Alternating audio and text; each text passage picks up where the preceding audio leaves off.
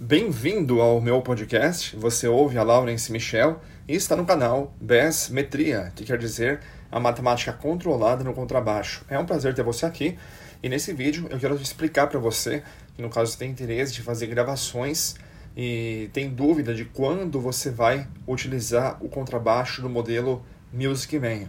Não necessariamente precisa ser o da Ernie Ball, que é o top de linha americano. Claro que isso aí é um instrumento fora de série, né? Captação realmente humbucker, muitas vezes com imã de neodímio, extremamente forte, timbre muito definido, com muito roncado. Mas se você é uma pessoa mais simples e muitas vezes não tem condição de comprar esse instrumento, eu estou falando do modelo Music Man e não apenas do Music Man da Ernie Ball, tá ok? Existem várias outras marcas, né? Strindberg, Tajima, Condor, Kurt, vários modelos é, quer dizer, várias marcas que fazem também esse modelo de Music Man, tá? O que eu estou passando aqui nesse podcast é quando é que você vai usar um contrabaixo Music Man, tá ok? Eu tenho experiência, uma grande experiência, sou músico desde 96. Quem conhece já minha bagagem, já sou, no caso, tenho mais de 32 mil alunos através das plataformas digitais. É um número insano e é por esse motivo que realmente eu já fiz vários, vários cursos e também tenho o curso de setup completo para baixistas, além do curso de contrabaixo, de teoria musical e assim por diante, onde eu explico detalhadamente sobre parte de madeiras, sobre parte de frequências dos amplificadores que tem, sobre os tipos de falante, sobre os tipos de imã e tipo de bobina de captadores. Então é uma coisa muito, muito ampla. Então quando eu faço esses podcasts não são baseados em cima do nada porque eu tive um sonho. Não, eu coloco realmente as informações daquilo que eu vivi, que eu presenciei e que eu estudei durante décadas, tá ok? Então, quando que você vai utilizar, quando que é a proposta para você utilizar um contrabaixo Music Man? Né? Vale a pena ter na sua coleção de contrabaixos, digamos assim? Ou se você, no caso, precisa comprar só um contrabaixo e não está é, podendo investir muito, quer saber se só o Music Man, modelo Music Man, é o suficiente, tá ok? Vou passar um pouco mais desse contrabaixo. Claro que existe a diferença da madeira clara e madeira escura, tanto para o braço como para a escala. Geralmente, a madeira que mais vai interferir na, na timbragem do instrumento é a madeira da escala. Né? Nós temos três madeiras aí, geralmente, que são utilizadas: a da escala, a do braço e a do corpo. Às vezes é uma madeira só. Às vezes você está com madeiras diferentes, por exemplo, madeira clara na escala, madeira clara no braço e madeira escura no corpo. Ou tudo claro ou tudo escura, tanto faz. O que importa é você saber quando é que você vai usar o contrabaixo Music Man. Bom, o Music Man ele é um contrabaixo que, na maioria das vezes, ele é um contrabaixo ativo. Tá? Isso quer dizer que ele tem um circuito acoplado ao captador dele e que vai automaticamente ativar esse baixo. Existem captadores que já são ativos, como modelos da EMG. São contrabaixos que já têm uma captação top de linha e que, mesmo que não tenham um circuito integrado a esse captador, é um captador que ele já precisa ser alimentado por uma bateria de 9 volts.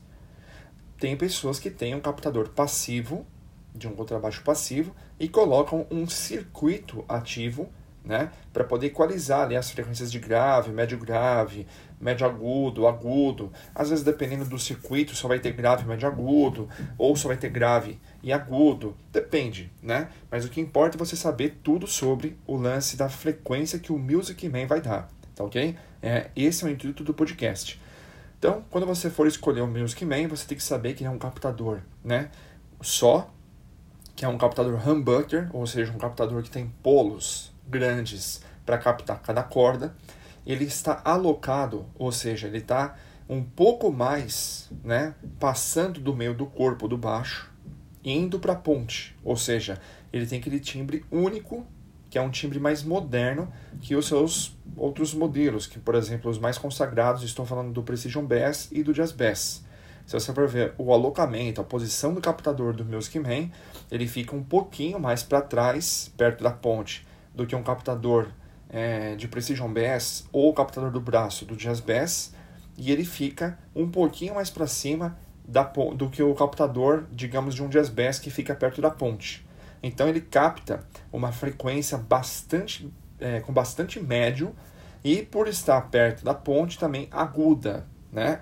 O tipo de construção também do braço influencia bastante para que ele tenha um timbre muito definido. Geralmente esses contrabaixos eles são ativos. Como eu falei, existem algumas marcas, inclusive, que fazem contrabaixos modelo Music Man com captação apenas passiva, tá ok? Mas esse contrabaixo é um contrabaixo que realmente, no meu ponto de vista, vale a pena você ter pelo menos ele já com uma captação legal e com um circuito, nem que seja simples, mas um circuito ativo. Ele é um captador, né, humbucker, que ele tem bobina dupla, então ele já evita aqueles ruídos indesejados, coisa que muitas vezes os, os captadores single coil, que são colocados em jazz bass, acabam chiando, né? Hoje em dia tem a tecnologia do RAM canceling, que é um captador split coil no formato de um jazz bass, né? De um single coil, então não tem problema também, mas são captadores bem mais caros. Estou falando do captador single, aquele que tem uma bobina simples enrolada. Ele causa mais ruído mesmo. Os captadores da Music Man, modelo Music Man, ele já tem bobina invertida, que nem os captadores que são colocados geralmente nos Precision Bass, né? Que é split coil, é bobina invertida.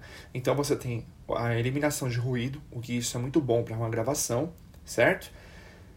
E também o ganho, né? O punch do captador humbucker, ele é muito, mas ele é muito maior, muito maior do que um captador ou split coil ou single coil, tá? Então, ele é um baixo muito, muito versátil, ainda mais se você tiver, né, o conhecimento de colocar aquela chavinha seletora, que é uma chavinha seletora parecida com aquelas guitarras Stratocaster, né?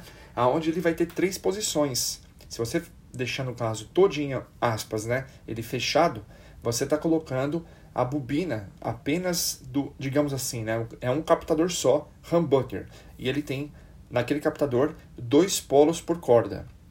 Quando o luthier faz a adaptação da chavinha seletora, ele, ele pode colocar né, a defasagem do captador, colocando a chavinha seletora, digamos assim, fechando toda ela, só captando o som das cordas mais para frente, como se fosse o captador do braço. Se pôs a chavinha seletora na metade, é como se você estivesse ligando as duas bobinas ao mesmo tempo, ou seja, o captador pegando como se fosse as frequências mais do grave e mais do agudo. Vai dar mais punch e vai ter mais grave, mais médio e mais agudo.